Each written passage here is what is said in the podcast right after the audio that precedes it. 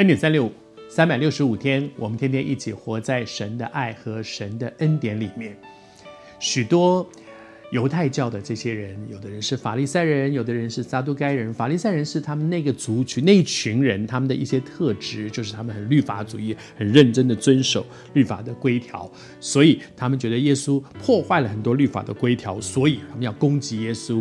而撒都该人呢，他们是理性主义，他们觉得耶稣讲的一些什么复活啊，人死了复活，他们其实不去看那个事实，因为在耶稣所行的事上的确就是真真实实有人从死里。复活，雅鲁的女儿，比如说拿因城那个寡妇的那个儿子，也比如说拉萨路，就非常真实的。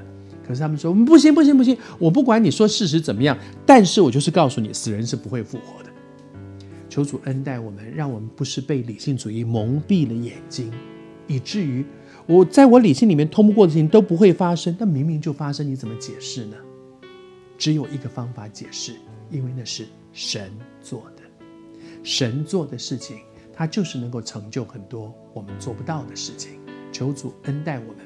那么，耶稣怎么回答这个问题呢？撒都该人拿了一个难题，说：一家兄弟几个人，因为没有生孩子，按照他们犹太人他们的一些律法规定，老大如果没有生孩子就过世了，老二要娶这个嫂嫂，为哥哥生子立后，使他的产业不至于就没有了。啊，就没有归属了，就被别人分走了。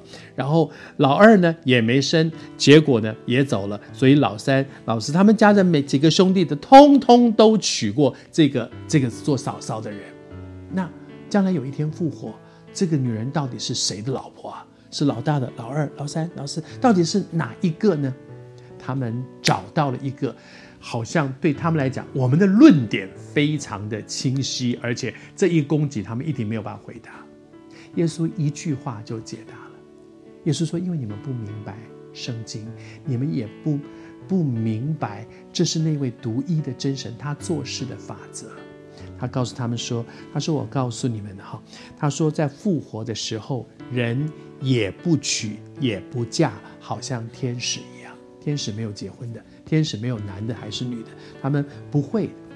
但是这个问题一回答之后啊。”但刚才我们觉得很有道理的是，现在没什么好讨论的。因为我之所以这样讨论，是因为觉得将来将来在复活里面还是有丈夫，还是有妻子，还是有婚姻关系。但是耶稣说没有，将来的复活里面，我们不再是你是男人，我是女人，然后我们有有有这个恋爱婚姻。